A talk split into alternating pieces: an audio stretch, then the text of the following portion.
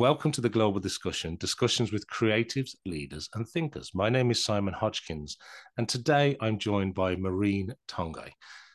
Marine, you're very welcome to the show. I'm really excited to talk to you because we specialise in creatives and leaders and thinkers, and you're right in the sort of crosshairs of that visual, artistic endeavour. So rather than me maybe continue with an introduction for you, could you maybe share a little bit about who you are, what you do, and maybe how you sort of came into the world that you are now, which I think is fascinating. So over to you, Marine. Well, thank you so much for having me on the show. I'm delighted to be here.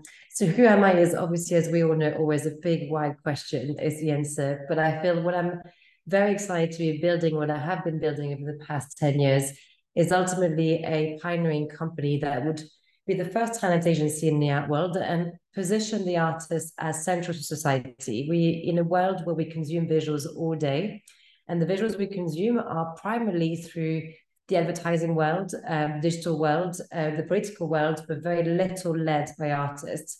Now, the problem is that if the core intent of imagery all day long, hundreds of them that you get exposed to, is mainly commercial, you can imagine the kind of the state of our brain. They're not in really good shapes as we speak.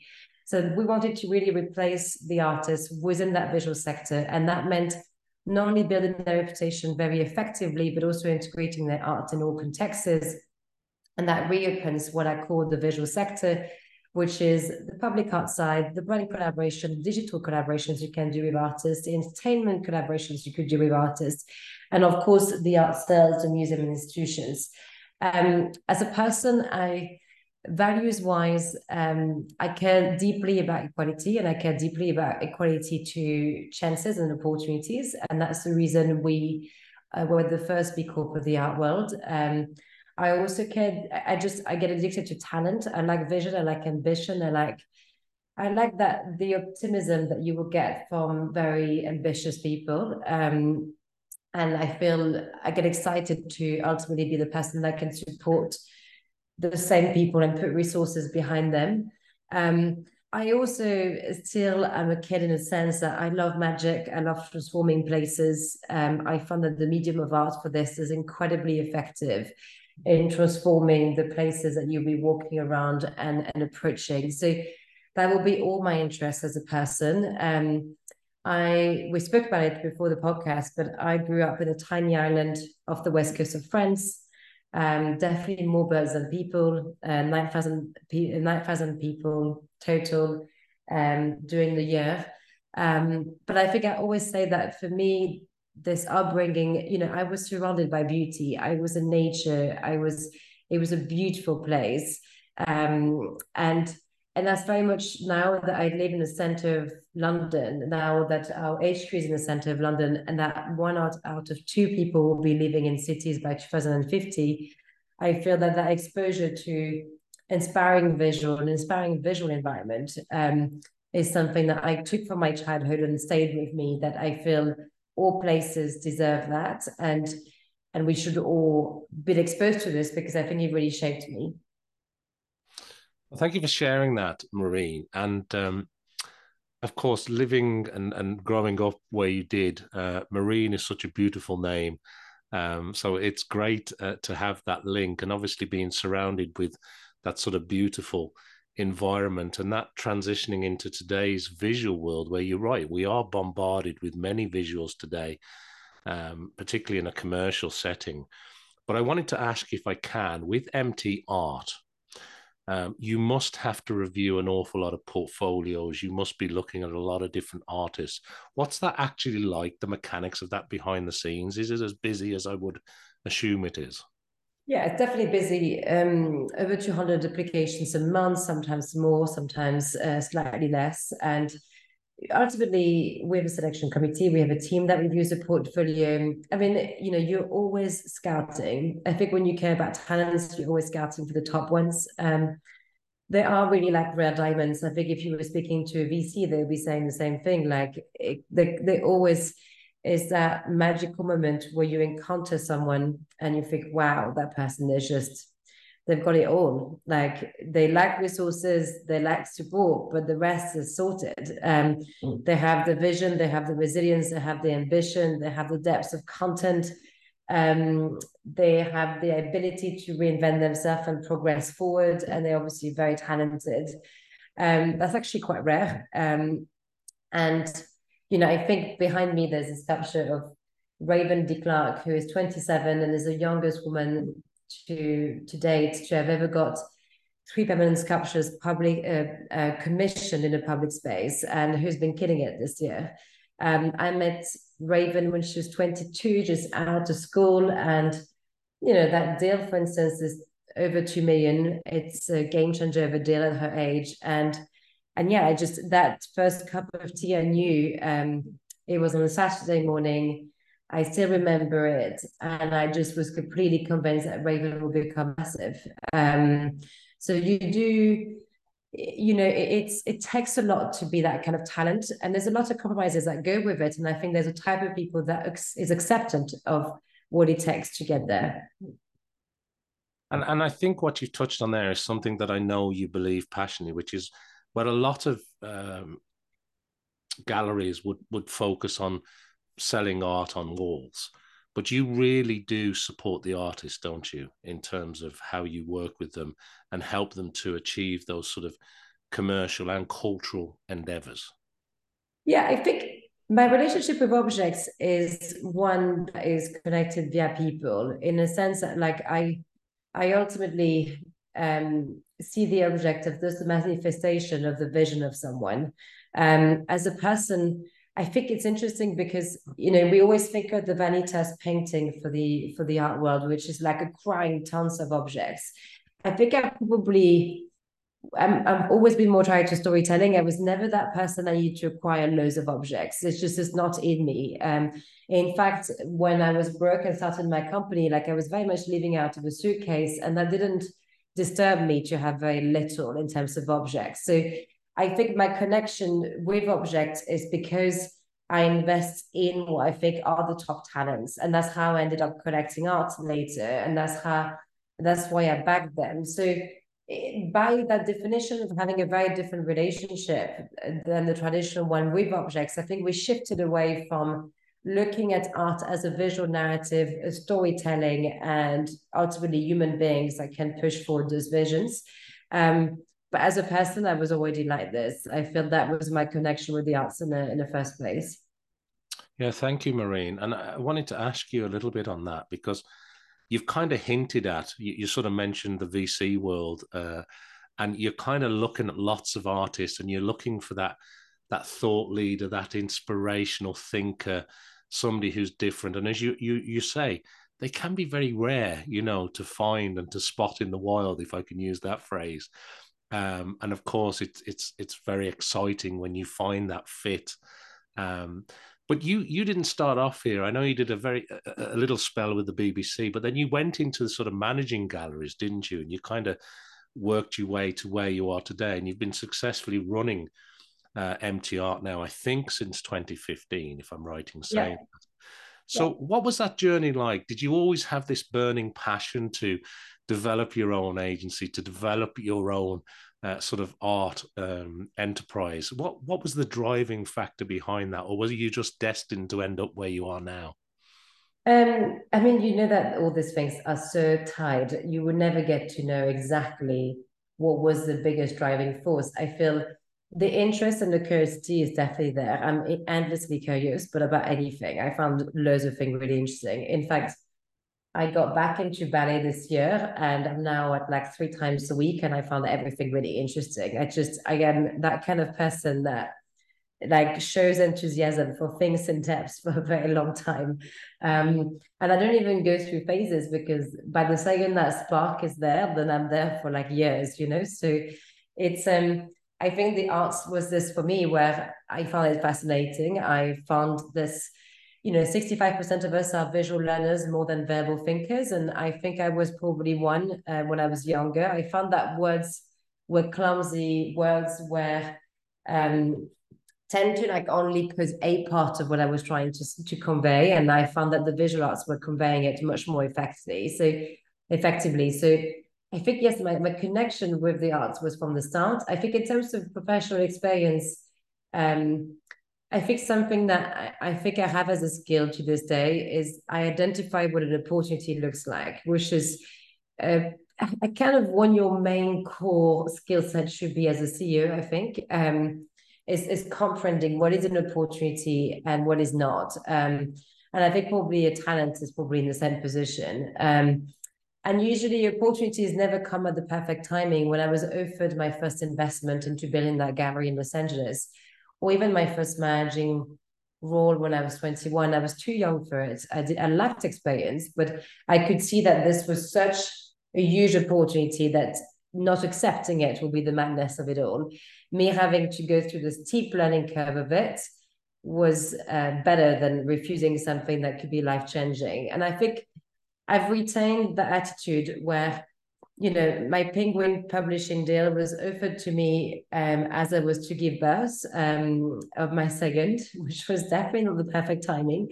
But I've retained always that understanding that if something like this is coming your way, you just make it work, because you know that ultimately this is where things really step up, is when you say yes to the right opportunities.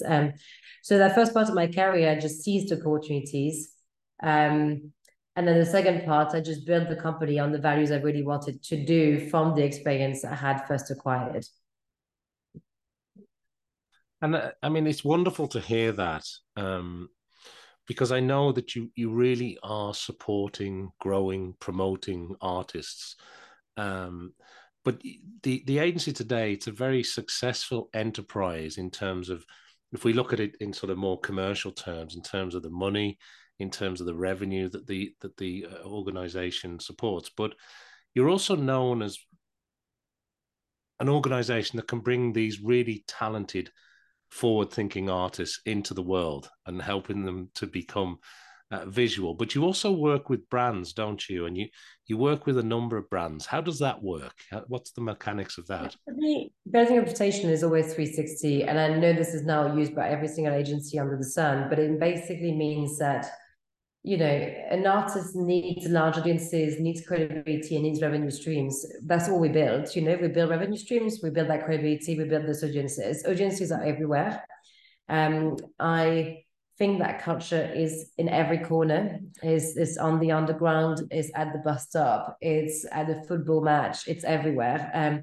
I am not of the position that my sector took for a long time, that culture, the high culture, was only in one place. For me, culture is everywhere. And I want to make sure that therefore the most inspiring artists are integrated to that everyday culture, because I value everyday culture. And I think that is what shapes everything, the way we look at the world, the way we feel.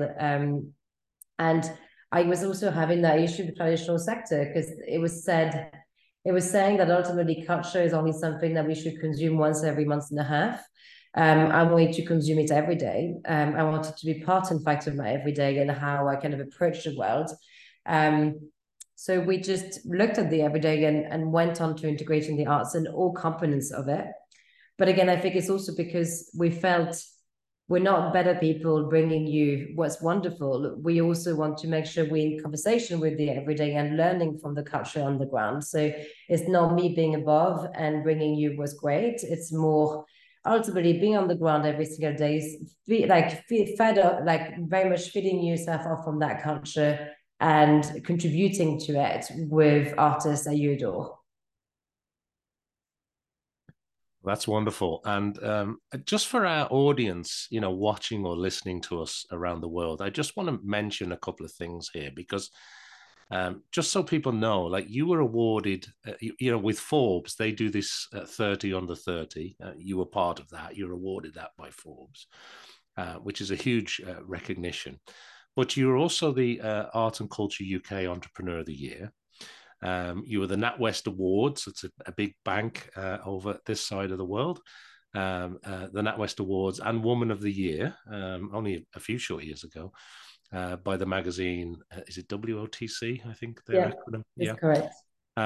You've also done TED Talks, and you mentioned earlier the book, and I want to come back to the book as well. Can you tell us a little bit about Visual Detox and working with Penguin and how all that works. Tell us a little bit about that. Yeah.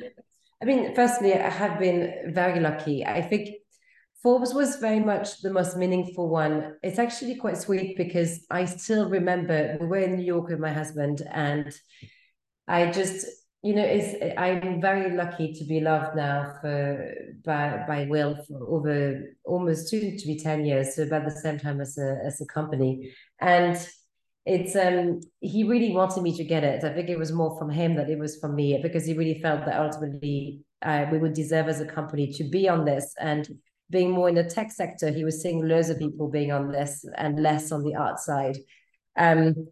But he therefore scrolled through, because the New York and London time was slightly different, and it was the European Forbes. He scrolled through without telling me, and he told me, because I was one of the latest, because my surname is always one of the latest, he scrolled through with so much anxiety until he could actually reach me. And apparently he was holding his breath that whole time.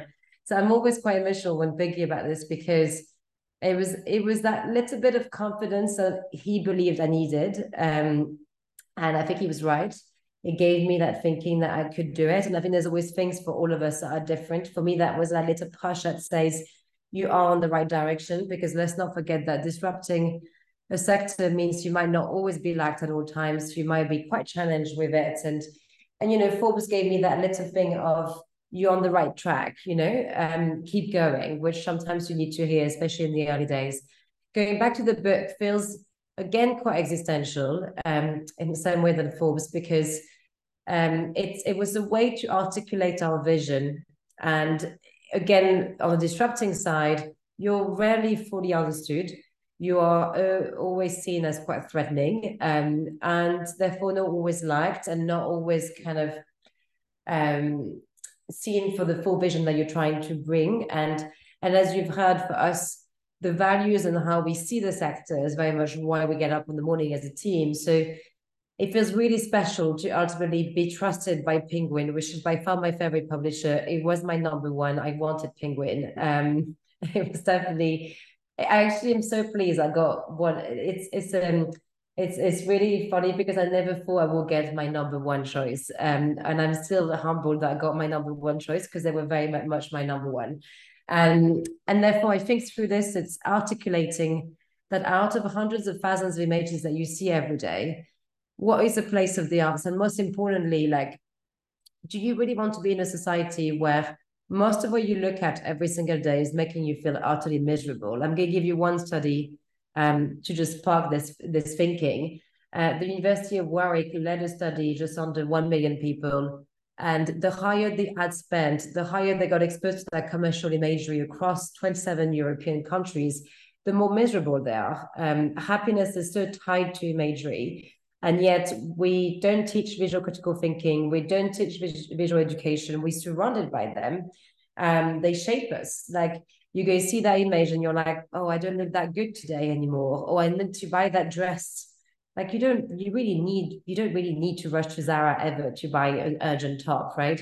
But the feeding of the advertising that we get and the visual narratives tells us we must absolutely strive on that lifestyle. We must be that lifestyle, and that's how we will reach our happiness. And of course we don't. But I think therefore arts has a very special place in this, especially in light of the many challenges ahead of us in the climate change crisis, that, you know, we need to reshape what are the values we want to see on a visual narrative level, and how do we insert it on our commute to work, on our everyday existence? What do we make of it? And I think that's a reflection on this.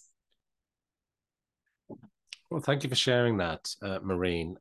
It's such important pieces. And I'll come back to something that you said a moment ago that reminded me of a question when I asked you. But before I do that, the other thing I wanted to talk about is, because I know some of your TED Talks, you've been talking about how art can transform cities. Yeah. And you also mentioned earlier, as we were talking, the amount of people that will just end up living in this urban sprawl, the city life. How important is art now? Is it more important now than it's ever been, particularly as we're all dwelling in cities? Maybe we're working a lot more remotely than we used to, but art and our relationship with art, has it changed? Did the pandemic change things? Did we reevaluate what was important? It's really interesting because art is seen, and this is why I always use the visual sector, because we live in the visual world, and unless we're blind, we're part of it, but we don't take part in the art world, and that's the difference for me in that sense.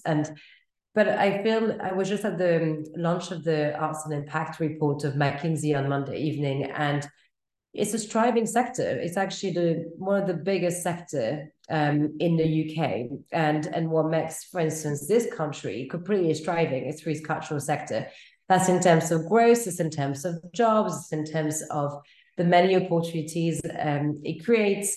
And yet it's something poorly understood, barely integrated to our school curriculum, and always left to the side. Like, to give you an idea, like, we are running up, and sorry, this is a very UK-focused anecdote again, but we're running up towards the elections. We've already worked out how much VCs who are in tech will receive money-wise from the Conservative and Labour. We have absolutely no ideas on any of the policies, the cultural side. And yet, when you look at how little we give and the outcome that comes from the sectors, economic growth included, is huge. And it's actually currently, and that's what McKinsey was saying, outperforming the tech sector for the input of investment that goes in and the output. And I highly encourage for everyone to look at the report that just came out on the 20th of November this year by McKinsey. And I think that's the many ways in which I think visual education is undermined on a constant basis. I was undermined through my entire education. It was seen as something pretty and decorative and fluffy and sweet that we're doing on the side. Again, like, this doesn't apply to any hard data. The hard data I gave you, that 65% of us are visual learners more than verbal learners, shows that this is most of us connect better with visuals than words. The fact that therefore the visuals, the way they communicate to the brain, they travel much faster, they impact us much faster than words. All these reasons, especially in the rise of AI as well, where we need that visual critical thinking, should be all reasonings to why we'd be like, let's invest in visual education. Let's really make sure we have a strong creative, cultural, and art sector. But it's it's always the afterthought. When I did my TED Talk on public art and my academic paper on the same topic, at the time when you were Googling smart cities, art was nowhere to be found. All of this thing shows that it's an afterthought. Now, this is the reason, again, I did that book and why I'm encouraging of initiative like the McKinsey one, because the data shows the opposite. The data is clear. For well-being is much better, for economic growth is much better, for the way in which we interact with the world, we must be visuals. There's absolutely nothing that says that it's a tiny minority of people in a corner of the room. This is something that is touching all of us. So the more we communicate with that data, I hope the more people realize that this is something that we should really pay more attention to. Yeah, and I think it's fascinating what you said, because you mentioned AI as well. And I think in this generative world that we're living in now, where there's just stuff being churned out all the time, the appreciation of art and the benefits that we get from it, and the cultural resonance that we get from it, and the importance of that in a visual, I suppose, learning style, if I can use that phrase, it seems to be really, really critical right now. And you're right. I mean I remember a time when, you know, it was very hard to see any investment in public art, public infrastructure that had artistic, it was built to the cheapest grade materials. It was an afterthought, to your point. I think there has been some change there, but it still seems like there's an awful long way to go here, Marine. Yeah, and I think it's why, again, like, I hope the book will be helpful in this on giving methods to analyze imagery, giving little cues ultimately to how imagery is affecting us. Like, it's, for me, it's also going beyond the constant conversation of, is social media bad for you? It's the content of that social media that's also the problem. Like, if you were on social media only watching in-depth documentary with 5 different experts, like, probably would not have the same impact that we have today. But we never want to discuss that visual content.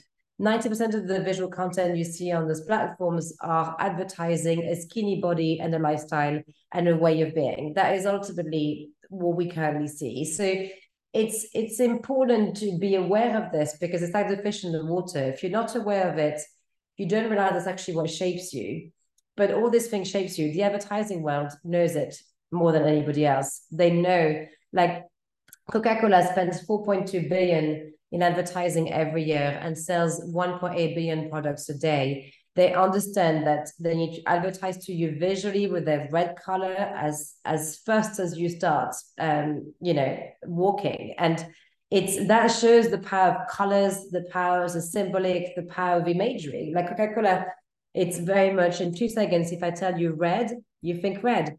If even our emojis, like if you look at the burger emoji, that's a McDonald's logo symbols. Like in 2 seconds, all those images are like shaping us, and they're shaping behaviors. Not being educated means we're going to be manipulated by it. As the rise of fake imagery also happens, it's even more manipulation comes into play. And I think that's very dangerous. We worried about misinformation when it was just words, and I put that in brackets because it was dangerous enough. But I think misinformation when it comes to visuals for me is much more scary. Yeah, and it's so inspiring hearing you talk on this topic, because, you know, you're one of the people that are championing art and championing the sector. And it's... I'm probably using the wrong phrase here, but it's like a welcome break. It's like fresh air. It's like pure oxygen from this bombardment that we have of our senses from the commercialization of imagery. So it's so refreshing and inspiring to hear you talk. I do want to squeeze in something that I said I'd come back to, which is I think you're also involved a little bit in the COP24 discussion, aren't you? Yeah. So COP is coming up again this year. I should just open this week. For me, like, I will be giving a keynote speech on, again, how do we shift our visual narrative with nature? I mean, at a highlight, it's, you know, we spoke slightly a little bit about it earlier, but it's that bombardment of a certain type of lifestyle has also made us believe that, therefore, it's our lifestyle against nature. And we see it, maybe you remember, when Andrew Tate, the influencer, was clashing with Greta Thunberg. Every time she was saying something that was sustainably led, he was sending those images of like fast cars and like jets and all of this. That's because it's always in a power dynamic. It's because men have always wanted to, whether it's own nature or if they couldn't, they will feel it's a power dynamic with it. So that monstrous nature that could create a shipwreck or that could create storms. So I think that common narrative, again, reconnecting us emotionally away from the lifestyle and with nature is going to be quite key to think of the next steps with ultimately all the challenges that are ahead of us. So it's, again, thinking and analyzing of imagery to this date and how we've communicated about this issue and suggesting steps for me, and how do we change that? Well, you're certainly busy, that's for sure, Marine. You've got an awful lot happening all the time. It's great to see. It's so, as I said, it is inspiring and encouraging to hear from, you know, somebody that really values this and understands the topic as well as you do. I want to ask you if I can just change gears a little bit, because I don't want to run out of time. I want to squeeze in a couple of extra questions before we do come to a close here. Yeah. We're at the time of recording, people are thinking about the next year. What are their plans for the next 6 months, 12 months, 18 months? How does it work for somebody in your line of work? What are you like from a planning perspective? Do you take each day as it comes? Are you a meticulous planner? What's on your roadmap? What's on your horizon? How do you go about organizing that in your world? That's a very interesting question. I am definitely the founder and therefore CEO who is a starter and a finisher, which means that ultimately the middle planning is where I will be failing short, and where my lucky COO is much better than I. And I can be incredibly philosophical and vision driven, but I'm also a very day-to-day person. It's that in between, therefore, that I don't master. And that's, like, you know, as I speak to you this morning, I still succeed to squeeze ballet for an hour. And it doesn't matter how my day will unfold and how highs and lows and everything, I insert my routine time with my kids, fix that makes me happy as part of my routine, even when there's loads of big things happening. And that's my day-to-day. And that makes me very grounded, because it feels that therefore you have control on what matters most to you. And then the rest obviously is completely out of your control. But it also means that therefore you can respond better to that flux of information, because you can take the highs and lows better. And therefore with the vision, I think luckily the vision has never changed. So I think it, I've been able to build towards that vision. But I think, again, I believe in that discipline of the everyday to build towards it. And I turn up to work, I show up every single day. I put the same amount of work for the past, God knows how many years at this point. And I think I also therefore insert joy in the everyday in whatever format, so that even very busy period, very stressful periods still have those nuggets of time with people that you love and things that you love doing as well. And that in itself is less of a planning, it's more of a coping mechanism. But at this stage of my life, I think if I am a happy, striving person that will feed off my company culture, that would ultimately make me turn up the best possible way to represent the company and attend to the vision that we want to give it. So I think a coping mechanism is probably more important than a pure planning way of doing things. I love that. Thank you for sharing that, Marine.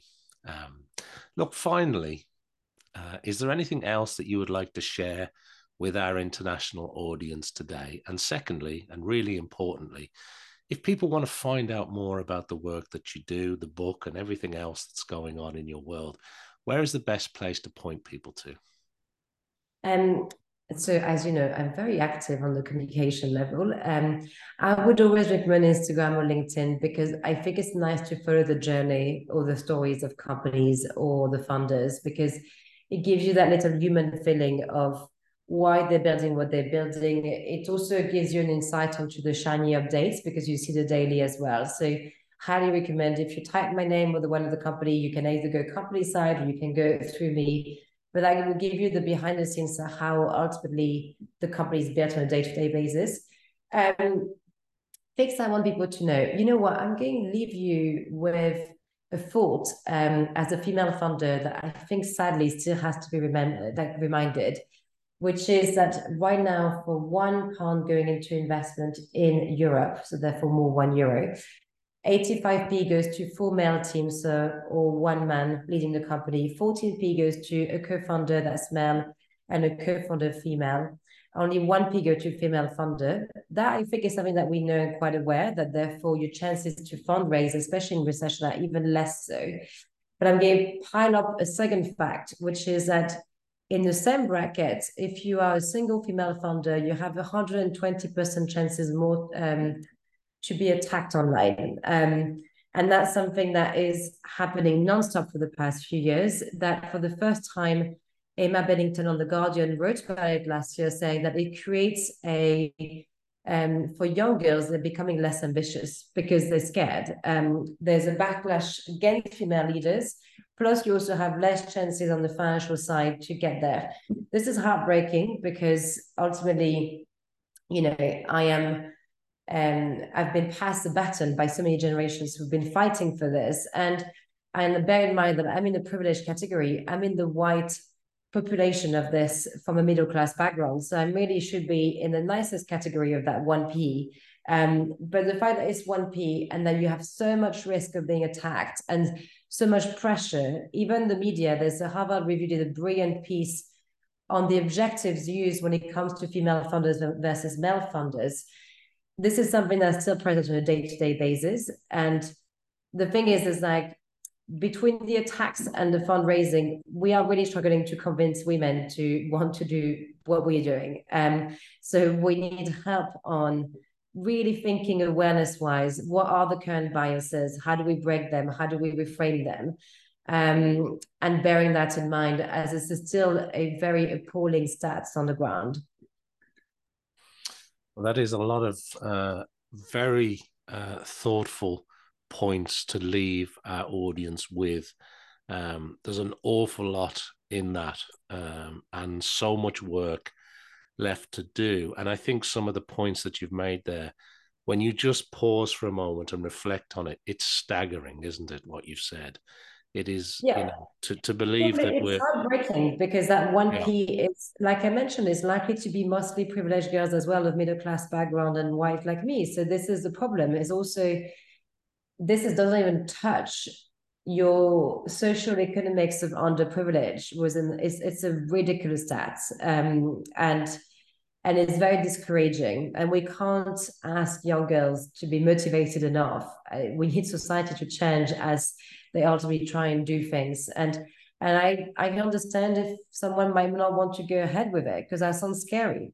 So we need to facilitate a much better place for them to build companies in.